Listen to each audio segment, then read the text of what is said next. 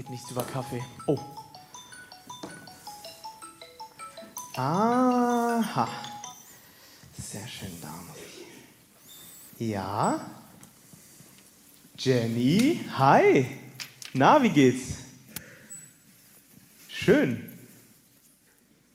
Ach was? Die beste Klassenfahrt überhaupt? Okay. Krass. Voll gut, aber freut mich. Freut mich mega. Schön. Mama, ähm, Mama ist einkaufen. Ja, genau. Deswegen erreichst du sie sicher nicht. Das Lautlos-Problem, du kennst es bestimmt. Wenn Mama das Handy auf lautlos hat, keine Chance. Genau. Ja. Ja. Ja, von Laura hast du, hast du schon mal erzählt.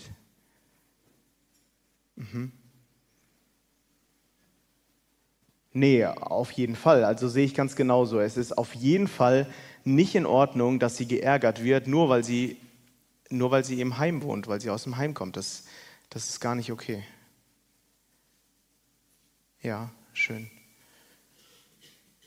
Ach so, zu uns würdest du sie gerne einladen?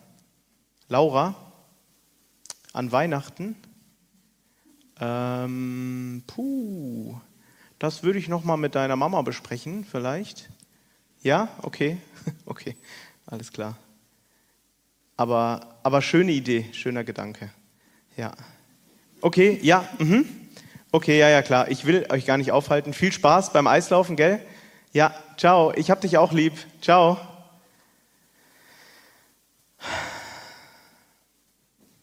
Wow. Was habe ich für eine tolle, barmherzige Tochter. So schön.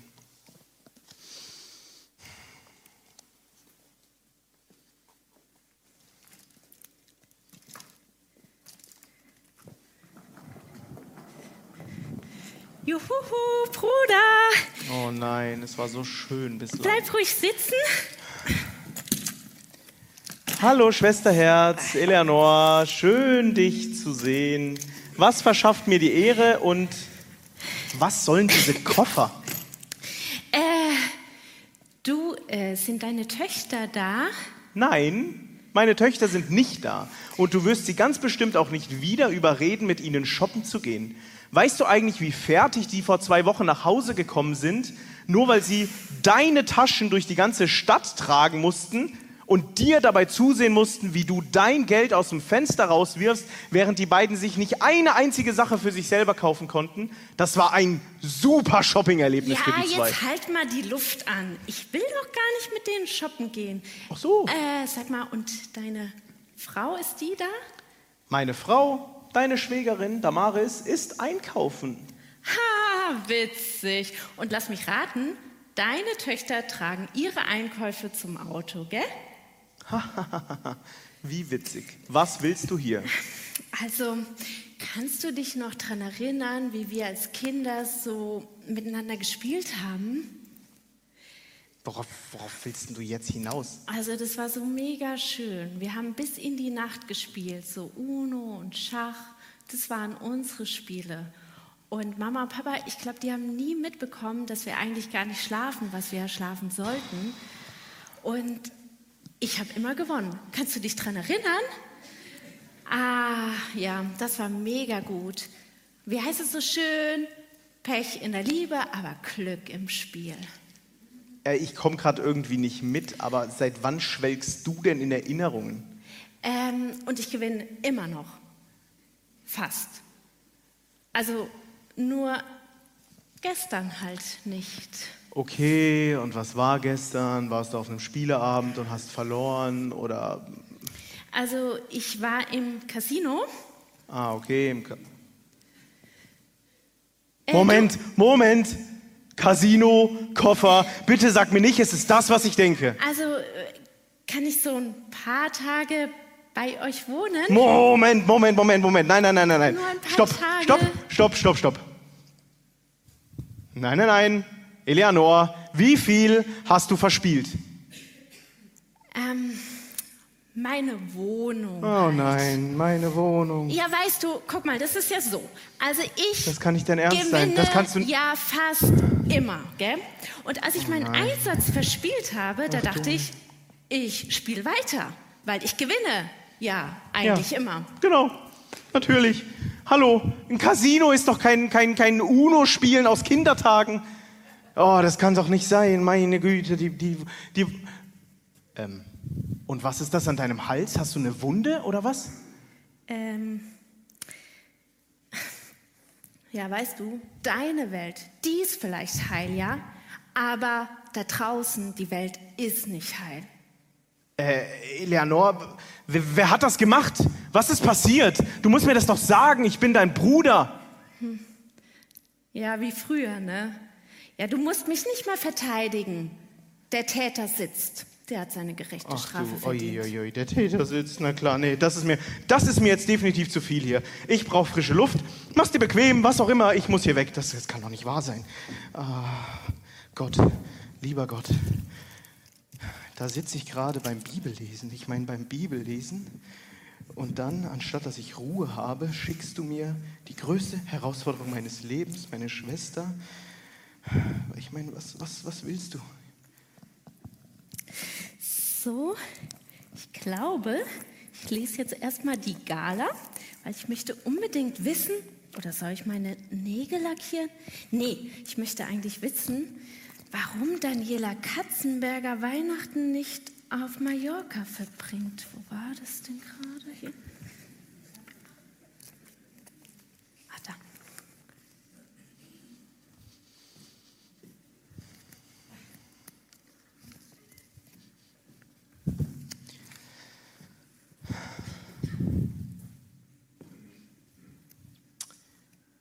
Ich habe nachgedacht.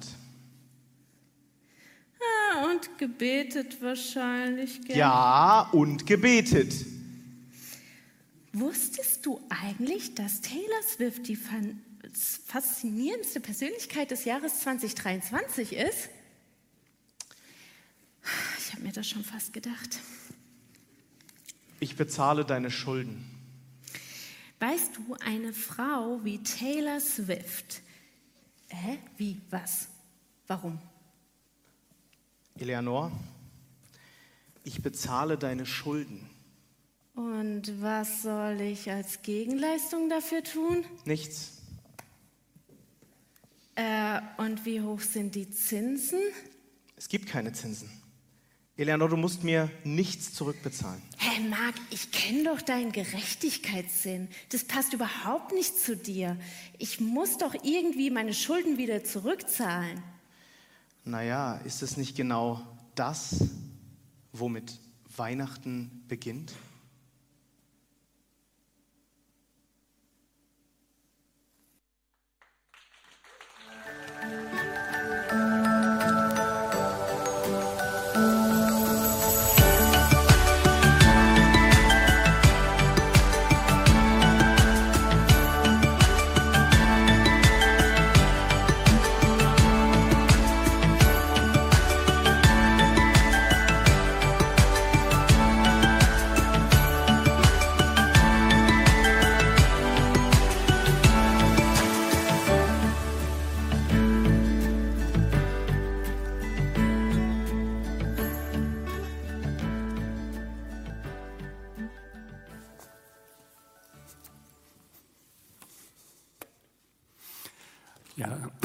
Morgen hier drin und draußen an den Bildschirmen. Was hättet ihr gemacht, wenn ihr so eine Schwester hättet? Was wäre eure Reaktion gewesen? Gerechtigkeit. Gerechtigkeit ist ja so ein großer Begriff. Ne? Ein Begriff, der ja in dem Theaterstück öfters mal aufgetaucht ist, versteckt, vielleicht nicht immer benannt, aber diese Gerechtigkeitsthemen waren an unterschiedlichen Stellen auf dem Tisch. Und Gerechtigkeit ist ja nicht nur auf der Bühne ein Problem in einem Theaterstück oder ein Thema, sondern auch in unserem ganz normalen Leben, oder? Es fängt ja schon damit an, wenn wir kleine Kinder sind. Dann ist da das eine Spielzeug und beide Kinder wollen damit spielen. Und der andere, der hat es doch schon so lang.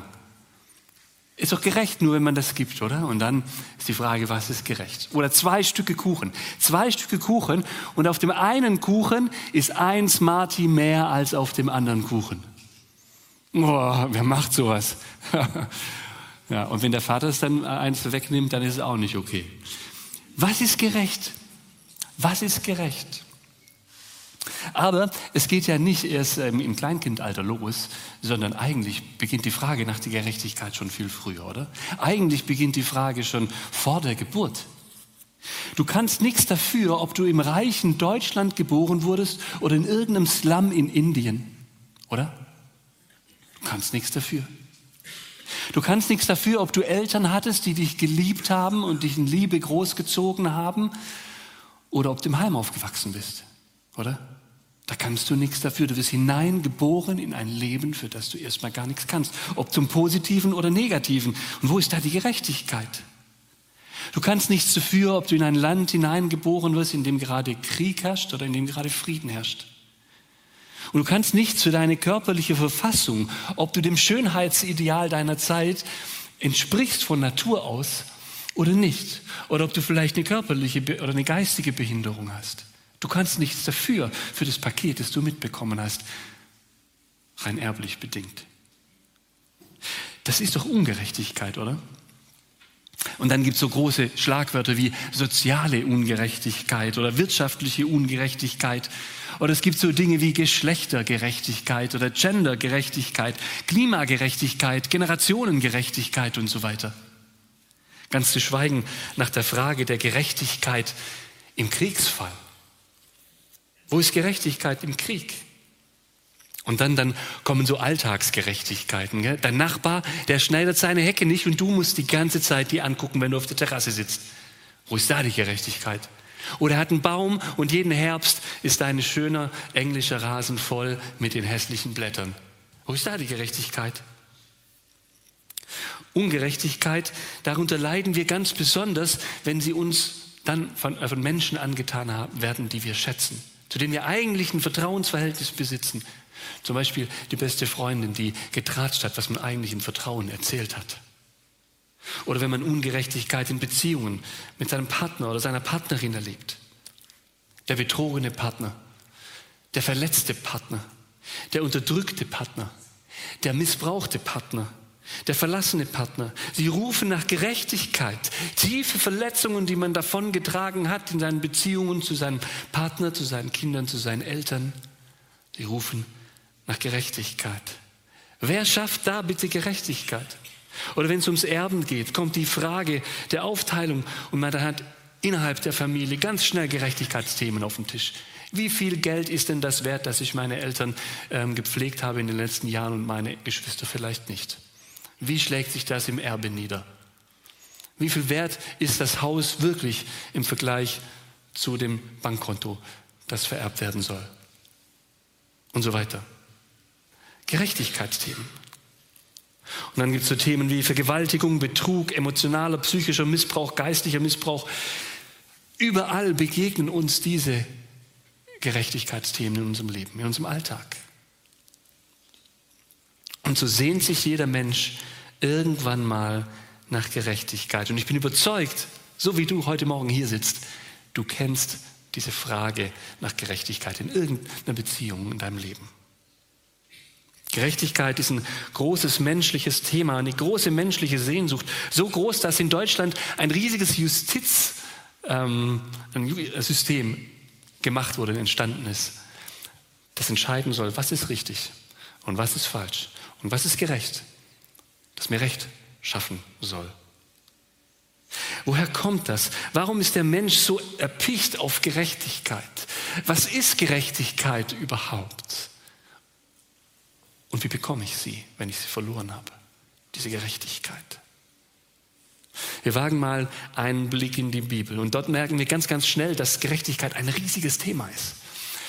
630 Mal, über 630 Mal kommen Wörter für Gerechtigkeit dort, äh, dort vor in der Bibel. Also ein unheimlich großes Thema.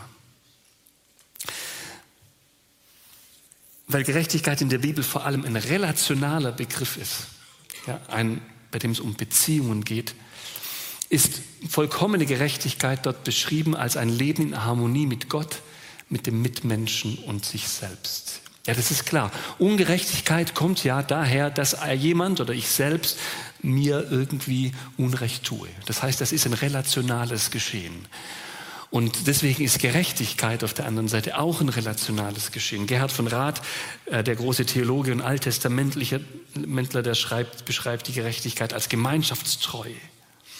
Also der Mensch ist Gott, dem Nächsten und sich selbst treu, integer und liebevoll und dann passiert gerechtes Handeln. Das ist ja einleuchtend für jeden, oder? Wenn, ich, wenn jeder und alle sich gerecht, integer und treu und liebevoll behandeln, wo soll und wie soll dann Gerecht, Ungerechtigkeit entstehen? Also das ist das Fundament von gerechtem Handeln. Aus dem liebenden Handeln wächst gerechtes Handeln. Und genau so war das auf den ersten Seiten der Bibel im Paradies auch.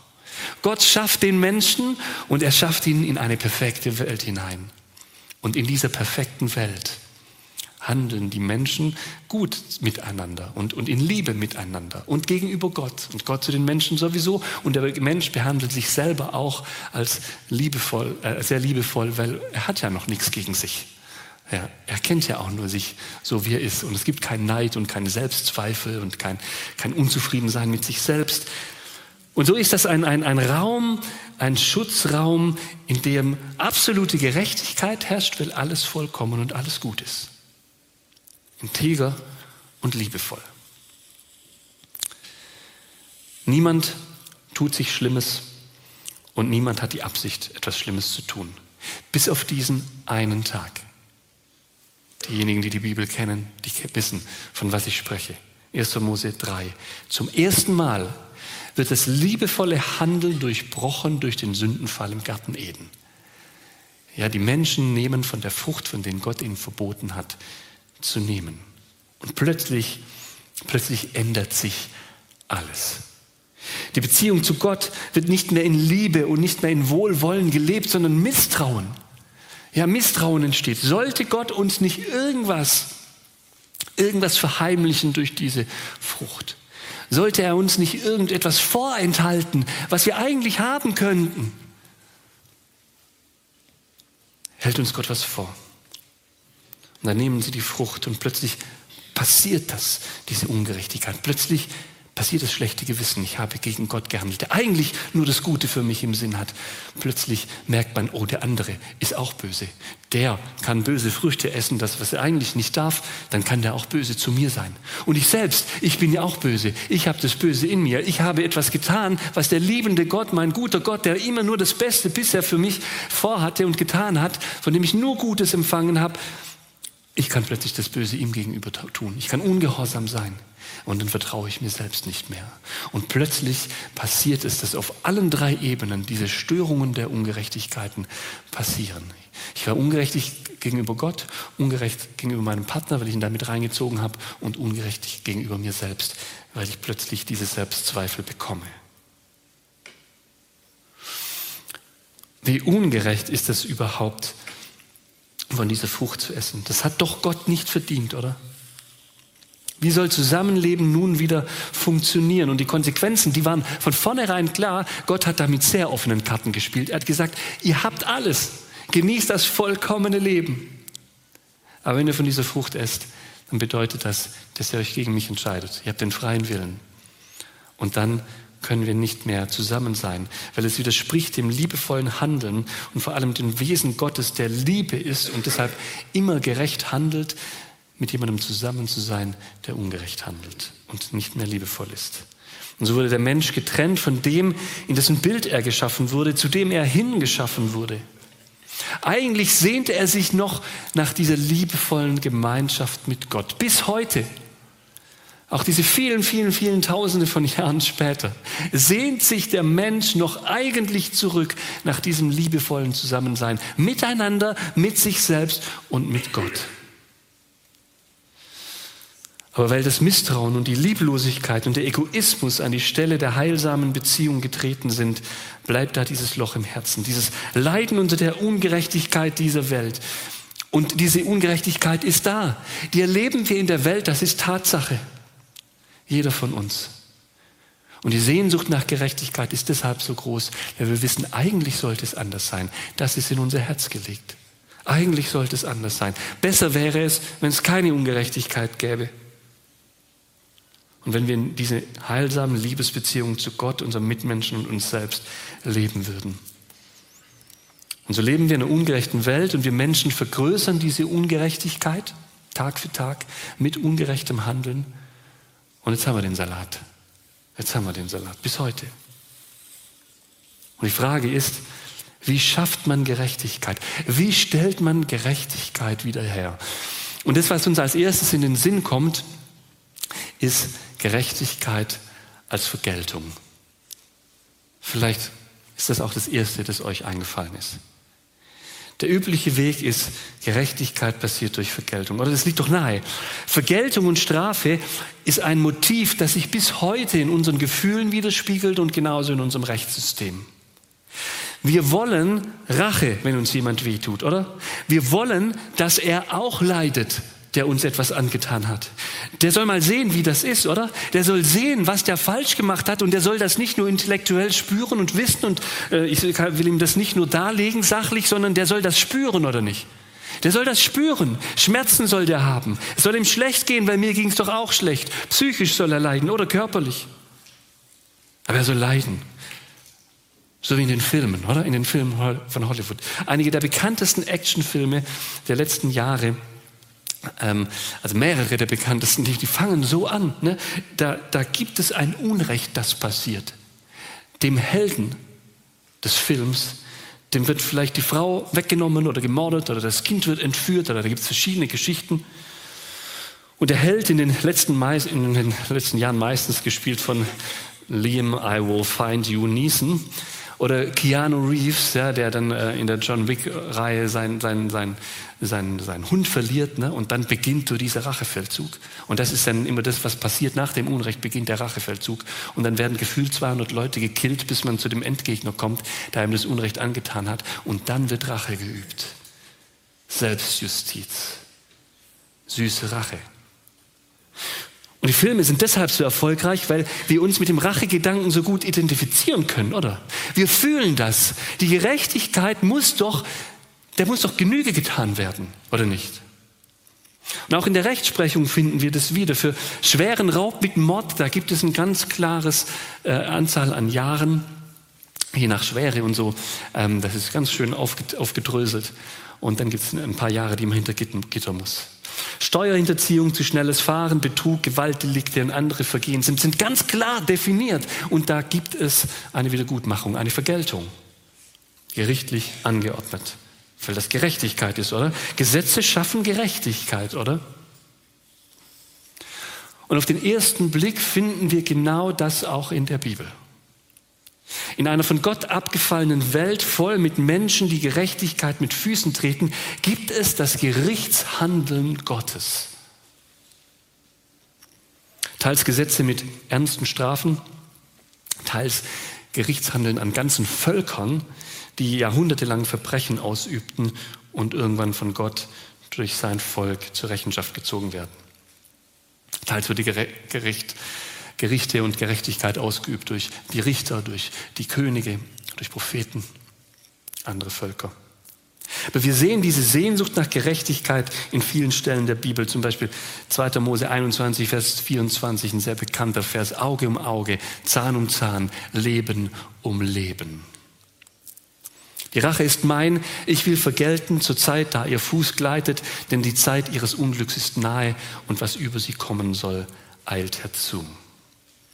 Oder ein anderer Vers, hebt eure Augen auf den Himmel und schaut unten auf die Erde, denn der Himmel wird wie ein Rauch vergehen und die Erde wie ein Kleid zerfallen. Und die darauf wohnen werden wie Mücken dahinsterben. Aber mein Heil bleibt ewiglich und meine Gerechtigkeit wird nicht zerbrechen.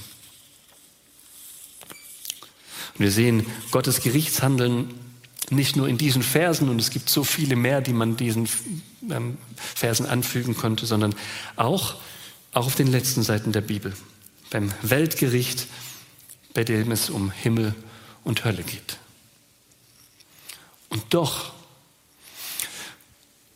obwohl das in der Bibel ein so klares Motiv ist, Und doch erschöpft sich das, die Gerechtigkeit nicht im Gericht und in der Vergeltung. Gerechtigkeit ist mehr. Gerechtigkeit ist mehr. Sogar schon im Alten Testament, sogar schon bei der ersten großen Straftat nach dem Sündenfall. Kain ermordet seinen Bruder Abel. Und das macht Gott. Er markiert Kain. Er sagt, das ist Kain, der seinen Bruder getötet hat. Und er macht noch etwas. Er setzt das erste Gesetz in Kraft. Wer sich an Kain vergeht, wird siebenfach gerecht werden. Siebenfach gerecht. Eine Abschreckung. Das ist interessant, dass Gott das tut.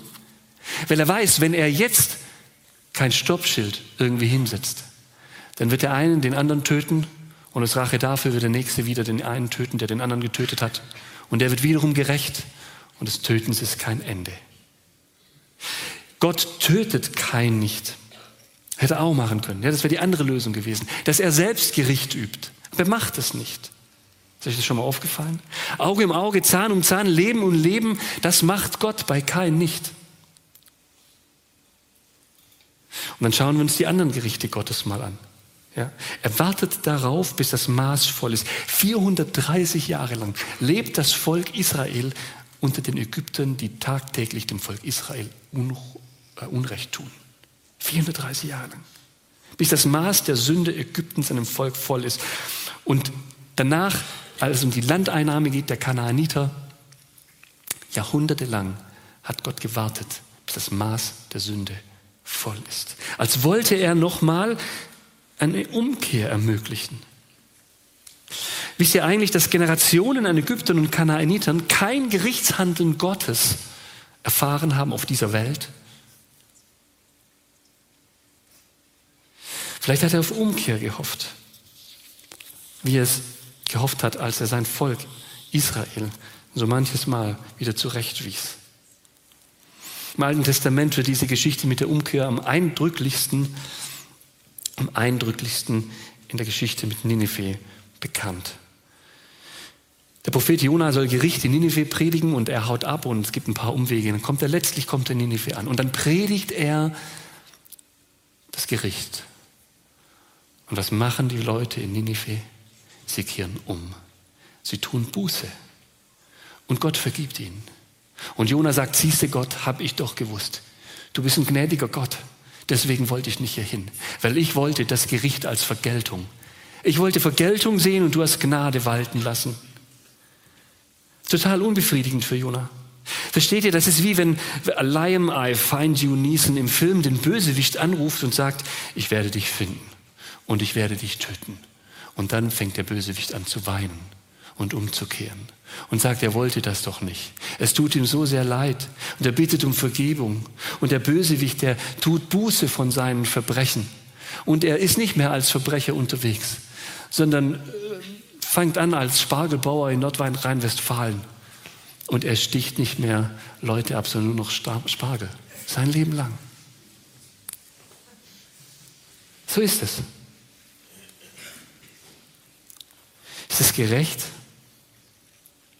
Es wird auf jeden Fall kein, kein Kassenschlager sein im Kino, diese Geschichte. Gerechtigkeit durch Gnade. Interessant, oder?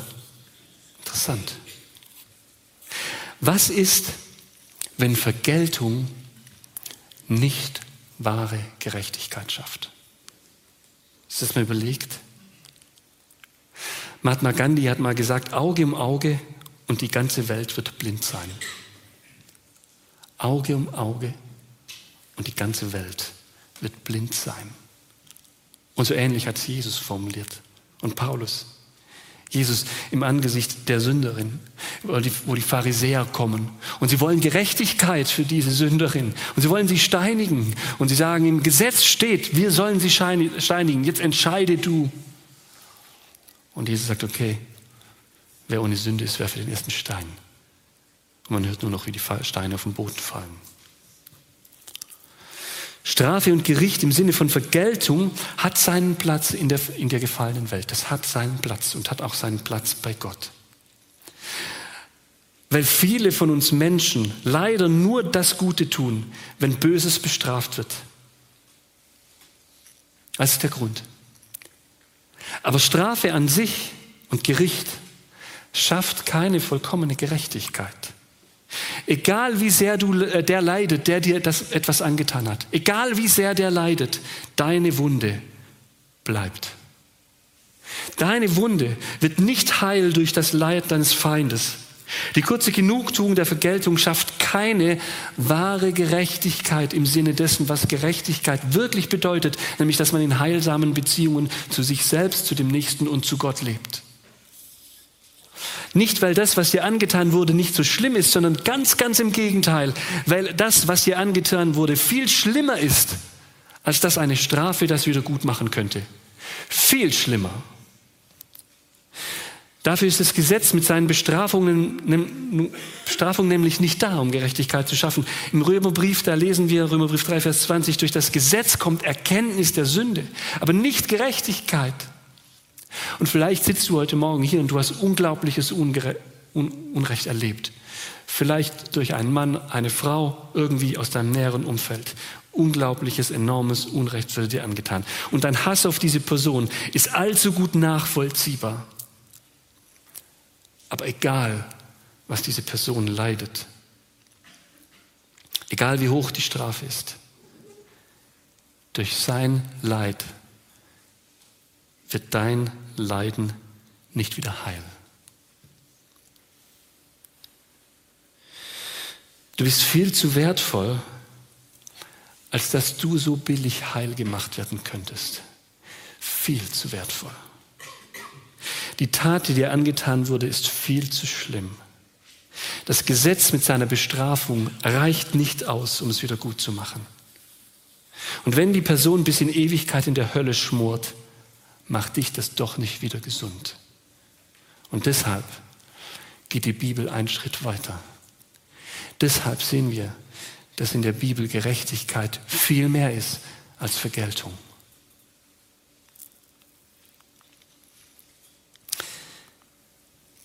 Gerechtigkeit heißt Heilung und gesund geliebt werden. Es geht um Wiederherstellung. Gerechtigkeit ist Wiederherstellung. Jesus geht es im Neuen Testament mal in einer echt krassen Tiefe an. Ich lese mal aus Römer 3. Doch jetzt hat Gott unabhängig vom Gesetz, aber in Übereinstimmung mit den Aussagen des Gesetzes und der Propheten seine Gerechtigkeit sichtbar werden lassen. Es ist eine Gerechtigkeit, deren Grundlage der Glaube an Jesus Christus ist und die allen zugute kommt, die glauben. Dabei macht es keinen Unterschied, ob jemand Jude oder nicht Jude ist, denn alle haben gesündigt und in ihrem Leben kommt Gottes Herrlichkeit nicht mehr zum Ausdruck. Und dass sie für gerecht erklärt werden, beruht auf seiner Gnade. Es ist sein freies Geschenk aufgrund der Erlösung durch Jesus Christus. Ihn hat Gott vor den Augen aller Welt zum Sühneopfer für unsere Schuld gemacht.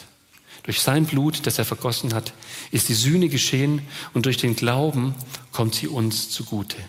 Damit hat Gott unter Beweis gestellt, dass er gerecht gehandelt hatte, als er die bis dahin begangenen Verfehlungen der Menschen ungestraft ließ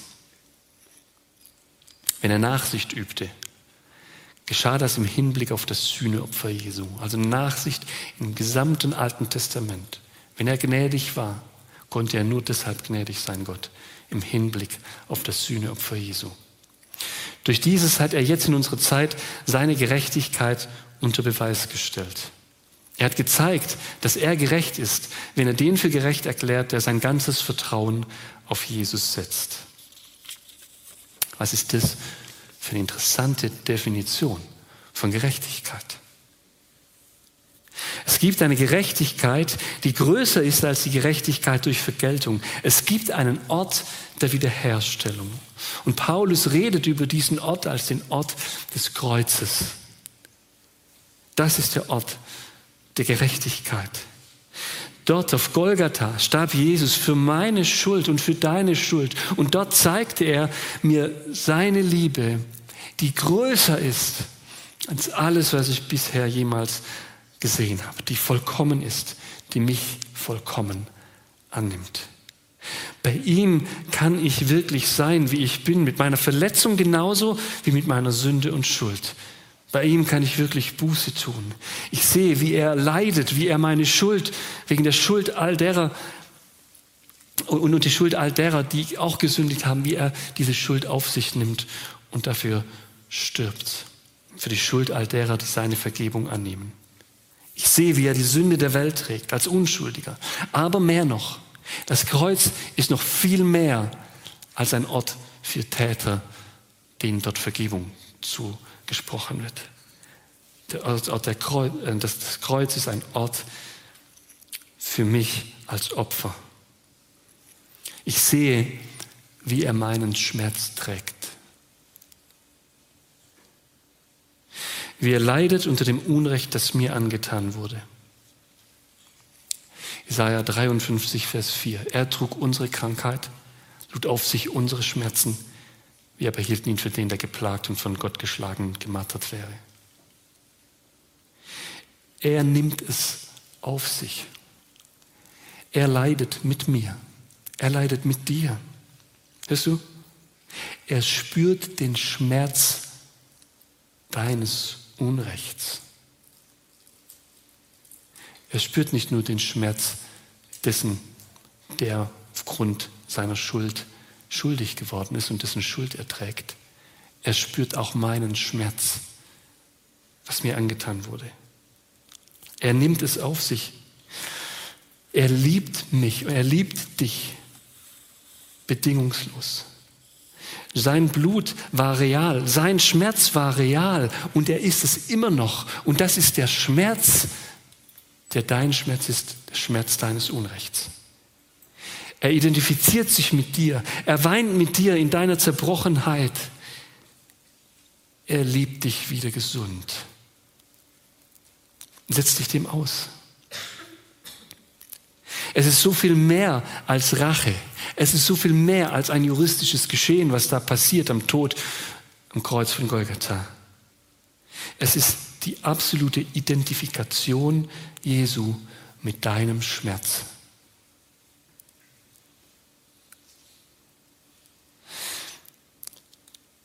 Lass dich gesund lieben am Kreuz.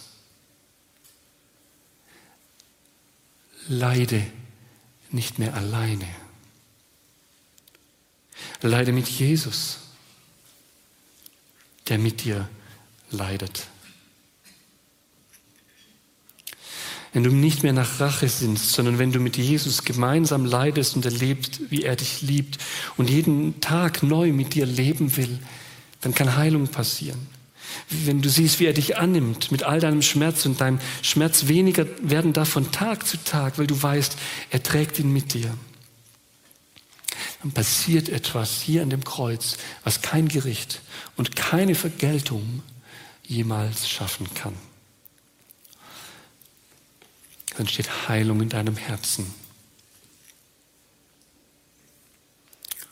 Und das ist nicht nur ein Symbol, das ist nicht nur eine Metapher, dieses Mitleiden Jesu mit dir, sondern das war real. Im Garten Gethsemane genauso wie am Kreuz.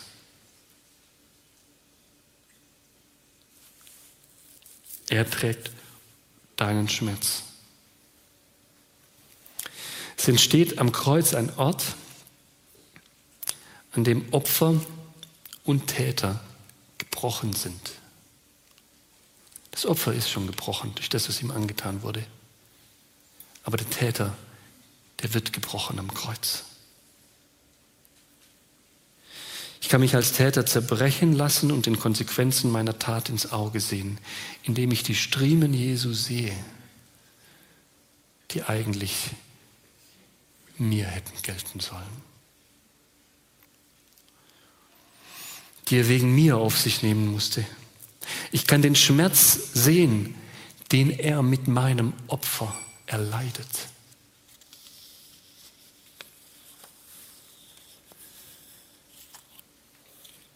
Und dann kann ich demütig niederfallen und um Vergebung bitten. Zerbrochen, weil ich weiß, ich habe Schlimmeres angetan, als ich mir das jemals vorstellen konnte. Ich bin ein größerer Sünder, ein verdammterer Mensch, als ich mir das jemals vorstellen konnte. Und dann kann ich demütig niederfallen und um Vergebung bitten und diese vollumfänglich erfahren. Und ich fahre dann diese reine Gerechtigkeit, die Wiederherstellung meiner Beziehung zu Gott, anderen Menschen und mir selbst als zerbrochener Mensch, als Geschenk, weil Jesus sie für mich erkauft hat. Oder ich kann mich als Täter abwenden, mich nicht zerbrechen lassen, mich selber verteidigen, sagen, Jesus brauche ich nicht und seine Zerbrochenheit brauche ich auch nicht. Und dann werde ich nie die Gerechtigkeit erfahren im Sinne dessen der Beziehungswiederherstellung zu Gott, meinen Mitmenschen und mir selbst, sondern nur Ungerechtigkeit, letztlich in der Hölle. Das Kreuz ist der Ort der wiederhergestellten Gerechtigkeit. Dort kulminiert Gnade und Liebe und Vergeltung und Zerbruch. Sie kulminiert, das alles kulminiert im Schmerz und im Leiden Jesu. Und dort in der Begegnung mit diesem Jesus werde ich heil als Opfer und als Täter. Dort erfahre ich wahre Gerechtigkeit. Und nur dort. Eine Gerechtigkeit, die so viel tiefer geht und so viel teurer erkauft ist, als jede Vergeltung, die man sich vorstellen kann. Die heilsamer ist und die in mir das Potenzial entfaltet, wieder heil zu werden als Opfer und als Täter.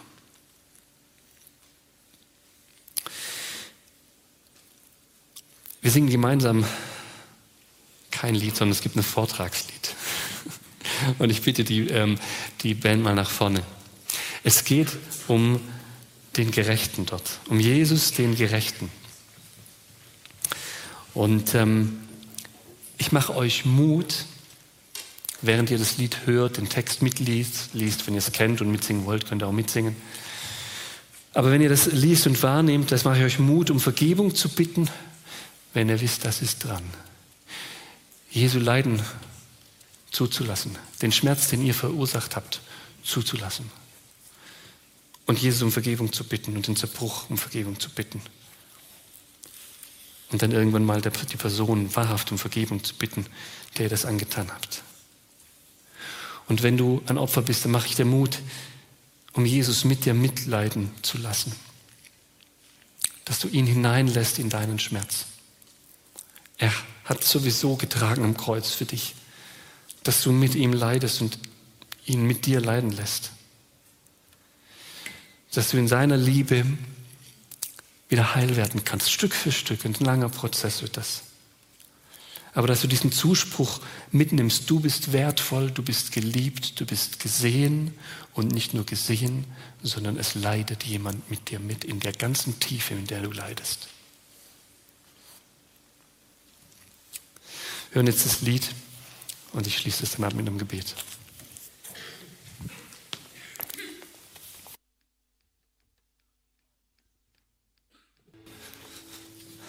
Vater im Himmel, danke dir, dass du der gerechte Gottes, äh, der gerechte Gott bist. Dass du wahre Gerechtigkeit schaffst, die größer ist als jede Gerechtigkeit, die wir uns selbst schaffen können oder die die Welt uns geben kann.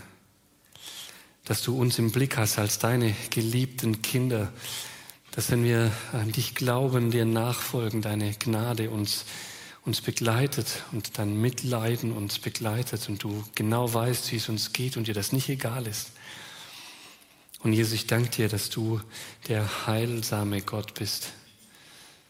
Und wir erleben so viel Ungerechtigkeit hier auf dieser Welt und manches, manche Wunden tragen wir unser Leben lang mit uns rum und die werden wahrscheinlich erst in der Ewigkeit wieder heil werden. Aber wir wissen, dass du auf unserer Seite bist und dass du mit uns mitleidest und dass du wahrhaft Gerechtigkeit schenkst. Und da vertrauen wir drauf, Jesus. Ich danke dir, dass wir als Opfer und als die, die Sünder sind, gleichermaßen zu dir ans Kreuz kommen können. von dir lernen können, von dir im Zerbruch Hilfe und Vergebung und Kraft und Liebe erfahren und Heilung. Und ich danke dir, dass du mit uns mitgehst als der gute und gerechte Gott in den Alltag, in unsere Woche und in alle Situationen hinein, wo wir Unrecht erleben. Wir setzen unsere Hoffnung auf dich und wir wissen, du wirst Gerechtigkeit üben. Jetzt schon stückweise und vollkommen in Ewigkeit und dafür preisen wir dich. Amen. Das war es an Ansagen. Ich spreche euch noch den Segen Gottes zu. Bitte steht doch dazu auf. Der Herr segne dich und behüte dich. Der Herr lasse sein Angesicht leuchten über dir und sei dir gnädig. Der Herr hebe sein Angesicht auf dich und schenke dir seinen Frieden. So segne dich der barmherzige, der gnädige und der liebende Gott, der gerechte und der Dreieine der Vater, der Sohn und der Heilige Geist. Amen.